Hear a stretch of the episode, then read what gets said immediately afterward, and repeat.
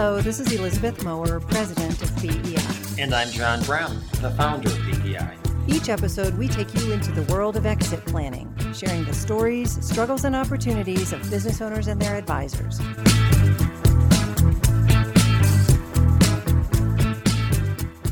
I'm here today with Jamie Moore from Michigan. Jamie and I have known each other for a very long time because Jamie's been an sort of affiliated with BEI and has been involved in a lot of our programs, is uh, an author and a presenter, and has done some of the most interesting sort of content on bringing together the ideas of estate planning and exit planning. And, and Jamie, I don't know if you know this, but there's a program that you did for BEI a number of years ago that had to do with uh, balancing the estate plan and the personal plan and the exit plan. And it's just been hugely popular ever since. And so you're a little bit famous.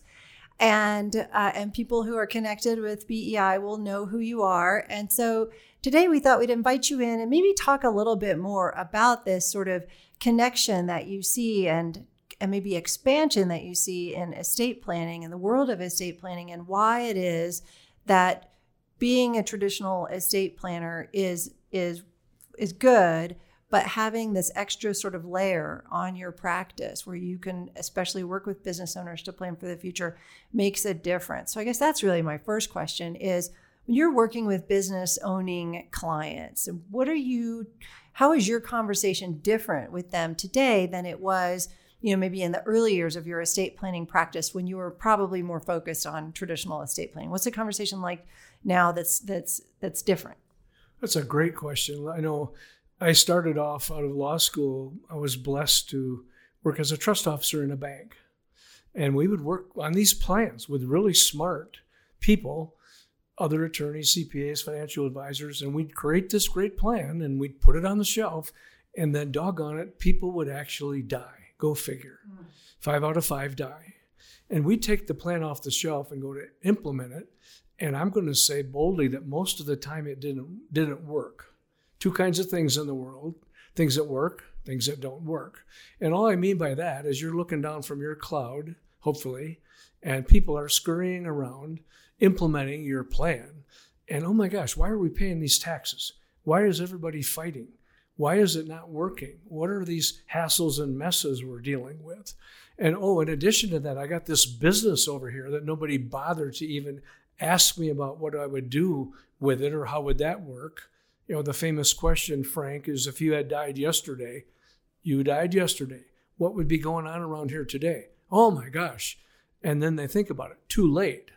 So when I left the bank and decided to go into private practice and specialize in estate planning, law school had taught us to stay in our lane you know, study the law, get your license, and then pick from those 15 areas of the law something that you're passionate about. Because studying the law in and of itself is like watching paint dry. Mm-hmm.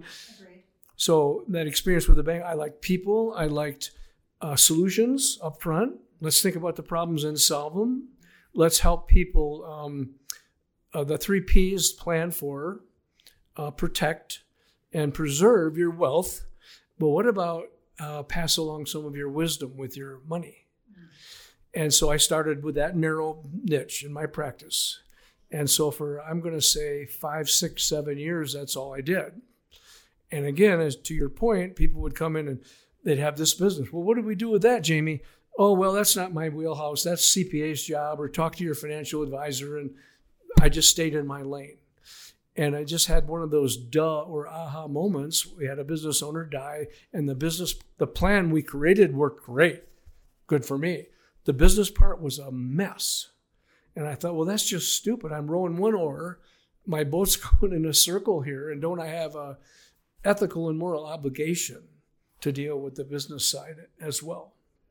And that's how I found BEI, of course. I figured someone else had to have thought of a way to do this I'm a good lifelong learner, but I'm not the sharpest knife in the drawer.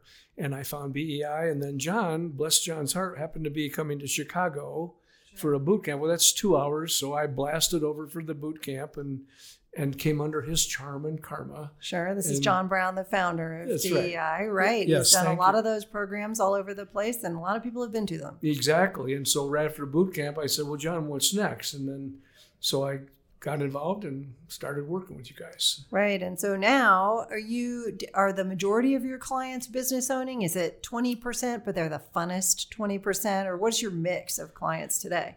But that is a great question. We really haven't done much analytics on the percentages. It's just that our main focus with my partner and I and our small little team is what people would call estate planning and what we call empowered wealth protection planning. And so we do workshops and seminars, our marketing, marketing to find families. And if they happen to also have a business, it's kind of backdoor. Okay. But the other way is by speaking pre COVID. Uh, we do presentations and workshops, all my BEI tools, chamber events. If people will, obviously, if they'll let me talk, I'll talk. And we just give away the information. So with business owners, it's been little lunch and learns. It's been, I was invited to speak to Saginaw Valley State University, Stevens Center for Business, Family Businesses, or something like that. That eight, that was 10 counties. And so there was like 200 people on this webinar. Well, how else would I talk to that many people? Or the CPA or the financial advisor say, I have one client. Elizabeth calls me, let's just have a cup of coffee and a conversation in my conference room. So to me, the audience is as important as the message. You've got to deal with this because you are going to exit at some point, either die at your desk, carried out on your shield, or whatever the goal may be. Mm-hmm. And so then now today with you know what are you have this sort of estate planning kind of um, you know sort of theme throughout all of the work that you're doing, and you've got this business planning uh, sort of expertise layered on top. And so, what are the problems that you're helping people solve these days, or what are the things that are bought that are that your business clients seem to care about more often than others. I, you know, every person, every advisor that I talk to is in a little bit of a different situation, and so I just keep asking the question because based on your geography and the wherever your clients come from and your personal sort of style or personality or background, it changes the way the things that you're helping people solve. And so, what are your main things because we've got business owners that that listen to our content we've got advisors that listen to our content and they're all trying to place these ideas and sort of in their own lives or in their own firms and things like that what are you what are you working on what do people care about Well, the biggest problem I see is there is no planning. Mm. I mean, it's maybe what 10, 20% of any kind of plan at all. true The last workshop we did, we had one of those people in the audience that's kind of the one that you want to tell them not to ask any more questions. You know, the one with the pocket protector and excuse me, I have a question, excuse me. And everyone else is going, oh my God, let the guy talk. sure And he kept this and this and this and this. And people wanted to have the fruit and coffee. So, how do you kindly extricate yourself from that?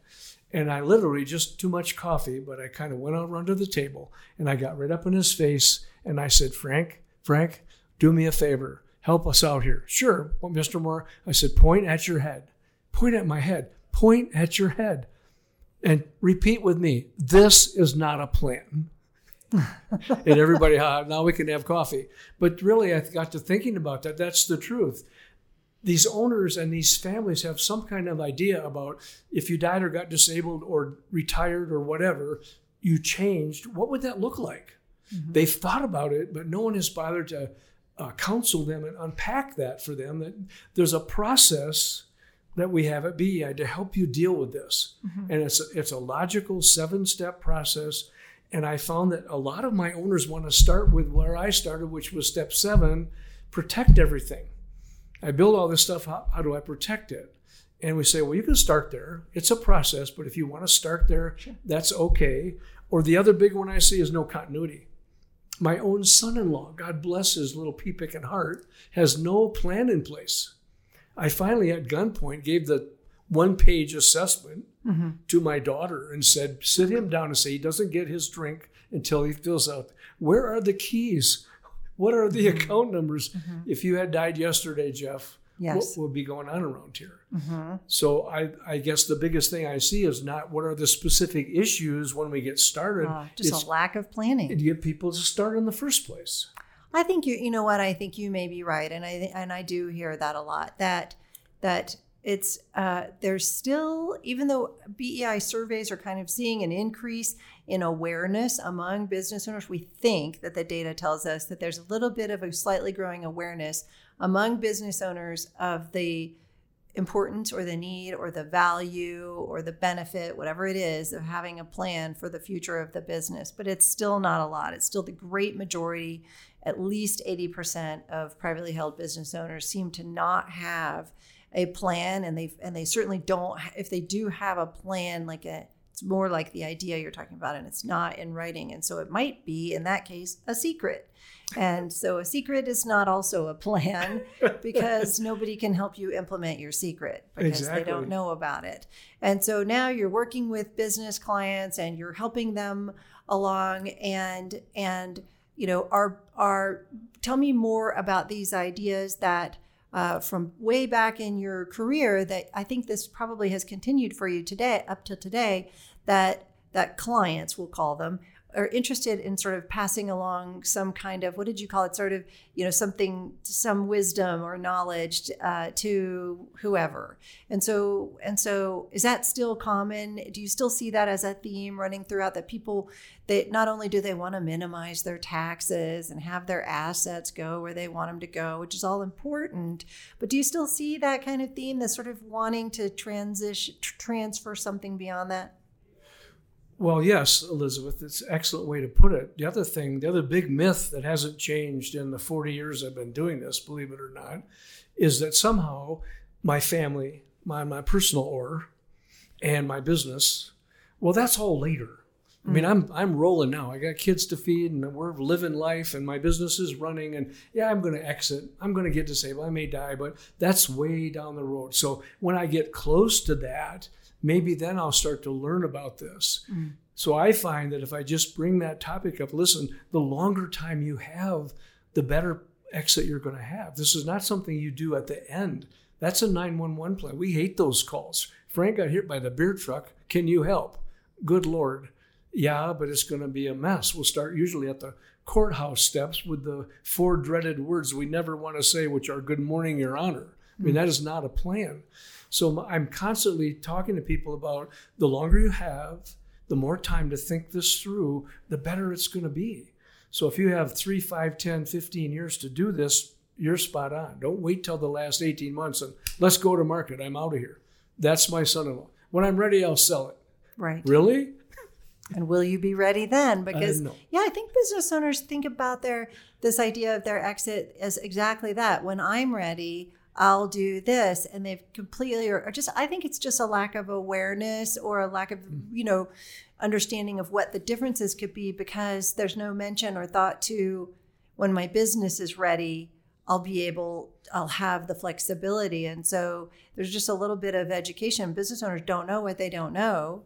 And so it's not really their fault, but it's a, it's a great opportunity to say, okay, well, when you're ready, how do you know that your business will be ready? What will you have done to get your business ready? And if your son in law or another business owner says, well, I'll have a really good business. Okay, well, do you know what buyers look for? Do you know what they care about? Do you know what makes a strong and healthy business after a transition? Do you know what the business relies on you for? And you're going to have to do something about that if you're planning on not being there. So I think some of those, you know, those those educational moments can be really valuable because business owners are so smart. It's funny though, if we if we bring up the thought process a little too early, then our human mind, that analytical side, you have Mr. Intuitive and Mrs. Analytical, whichever one you're talking to, you have to be careful about that. If I end up with Mr. Analytical, it's well, I'll deal with that later. So I guess I would wonder, anybody even listening to this, um, how can we as a country, as a citizen in a country who wants it to thrive, get because business owners are the country let's face it how do we get that message out through chambers or at church or i got a bunch of guys i play golf with or something about this idea that planning the sooner you start investigating this analytically and emotionally, the better it's going to be. Don't wait Mm-hmm. on either your family or your business. The more we get that message out there, then there'll be more inquiry. Okay, Jamie, I'll, what is your video? Can I have a copy of your report? Can I read your book? Can I mm-hmm. come to your webinar? Once that starts to happen, then the dynamic will change and more people will be looking for content and information. And then we can do our wonderful thing we do, which is hug them and yell at them and punch them and teach them and throw them on the floor and get the pen in their hand and make them do what they're supposed to do, to quote my mm-hmm. granddaughter. You're supposed to have gray hair, Grandpa. You're the grandpa. That's right. That's right. So Should I diet? it? No, it's supposed to be gray. That's right. Exactly. so then, okay, on the grandchild theme, then, you know, have you seen an evolution in how people think about what they want to what they want for their children or their grandchildren, what they want those been I've been hearing a lot in the last few days about people talking about making sure that they don't over provide for their children or grandchildren and I'm not sure that that was uh, I'm I don't remember hearing about that quite so much. Maybe you know 20 or 25 years ago, or maybe I was just in different circles then. So, do you see any changes or sort of trends in the direction of how clients, whether they own businesses or not, want to treat their children and their grandchildren? What how much or how little they want to pass on? That's a fascinating question, Elizabeth. I find that the psychology of that has not changed, only the discussion. So when we talk about this to begin with, everybody comes in, I got to take care of the kids. Well, but even on the airplane coming out and they say the oxygen mask appeared, what are you supposed to do with it? Mm, take care of yourself. Put your own mask on first and then help those around you. So we have to back it way back up to what if you get alive and not well, disabled and not die, or one dies first and then this, and eventually we'll get down to little Throckmorton and his issues. So it's always when I'm alive and well, I want to control it. When I'm disabled, I want to plan for that. But finally, when I die, business or family, um, I want to give what I have, a little or a lot, to whom I want. Because you have a plan if you don't have one. The government wrote it for you. Yes. So to whom I want. And the fun discussion is always when we finally get there, the way I want. What's the best way? So it's a blessing and not a curse. And so, gosh, what if my kids or grandkids get divorced or bankruptcy or car crash or God knows what? How can I give it to them so it's protected? This business I've spent my life building, how can it be passed on if I want to? Or maybe I just want to sell it. But if you don't think about it in advance, what the end result is, you end up with a plan that doesn't work. Mm-hmm. Okay. Yep, you're right. Let me ask you this: so, when uh, because you come from this, you know, sort of more traditional and now estate planning practice, and now expanded to be estate planning and exit or transition planning for business clients, then uh, then you might have pretty strong opinions, or you might not, on the question of when the client is a business owner and you're doing some kind of planning work for them the burning question i've heard some people have very strong opinions about this include the non-business owning spouse in all the conversations? Don't include them until you've kind of helped the business owner resolve them, some things in their own mind? Where do you fall on that spectrum? Because there's a lot of debate about that Well, we encourage always at some point, early, middle, later, review, update, whatever, have a family huddle. And if you want me to come in and referee and draw the boxes and talk about the why, what, wherefore, everybody has peace of mind then. That, that the mission of our firm is peace of mind, not just a piece of paper. Ah. Now, the irony of that is we end up producing enough dead trees to sink a bass boat. But our clients walk out of there with their, I think they know more about exit planning and estate planning than half of the practicing bar, quite frankly, because of the discussion we have about how it works. Not the legal technical, but what did, what did I actually do here? Now, how do I go explain this to the kids? And why does my partner or my spouse or my significant other or whatever, why do they need to be involved? Because it impacts them. It's the pebble in the pond thing. And once they get a broader picture of who this may affect, even in my community, I think the last time you spoke, or John, you were talking to us about even with a smaller Main Street business, if they go out of business, it may affect 15 to 30 other people in the community because of their involvement. No, it's just me and my business. No, it's way more than that. So if I can help them embrace a, embrace a broader spectrum of their thinking, they're more anxious to plan because it's not just about me then. Oh, so you're taking it really to a much broader way of thinking than, you know, a lot. What I was listening to someone talk about just earlier today was, you know, I think it's very important that the business owner and the spouse, you know, are really in line together, but you've got it much more broad than that, where you're looking at all of kind of the stakeholders and constituents and people who might be impacted, and then working through the client to say, okay, here are all the people now. Let's make sort of a conscious decision how and when and with what information to draw them. And I think that's probably a nice, kind of well rounded way to do it, but also lets you maybe adjust on a client by client basis for their particular situation, right? Amen. Because, because uh, you know, some people say, um, I know, and some people say, I know. You know, and the male chauvinist pig that I am would say, ladies normally say, I know, and us gentlemen, that's a bunch of hooey everybody's wired differently. But when you start that discussion about if it if something happened to you, my my son-in-law, to your business, would that affect my daughter? Oh yeah. Well, what about your kids? Oh, I hadn't thought of that. Well, what you got 16 employees here, and this is all they know. And what about your vendors and your suppliers? And if they'll go down that path, they be, they embrace the planning quicker. But some of them are, I'm out of here, baby. I'm hitting the ball.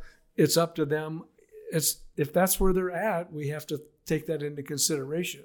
But they tend to have a have a tendency to want to plan more when they think about more than just me and I myself and I. Mm, I get it. You know, and ultimately that's why we plan is so that we can accomplish those goals for the client and for those extra circles and and connections and threads that they have throughout. So I think maybe maybe we close on that for today as having business owners who are listening and advisors who are listening really think more broadly about that pebble in the pond kind of concept and maybe get a new perspective on that and I think that that can that can help people maybe get some clarity about just maybe one thing that they can do to start or one next step that they can take is what are the consequences for all of those kind of dominoes in the in the in the array going to be clarity that's the key word that you just said right there is clarity because ultimately from a helicopter view there's two kinds of social capital self-directed social capital which is planning and government directed social capital which is Darth Vader, the IRS, and taxes and all that. So, where do you want your social capital to go? It's all in your control. Or you can be like the great grandpa rocking on the porch, and little Throckmorton comes running out and says, Grandpa, Grandpa, can you make a noise like a frog? He said, well, yeah, I guess I could do that. Why? He says, because Grandma just said that when you croak, we get to go to Hawaii.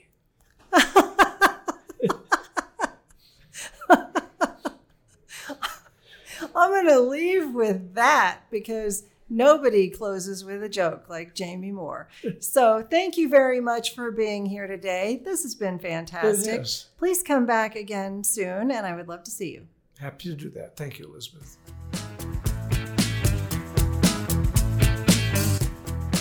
Thanks for listening. Join us for our next episode.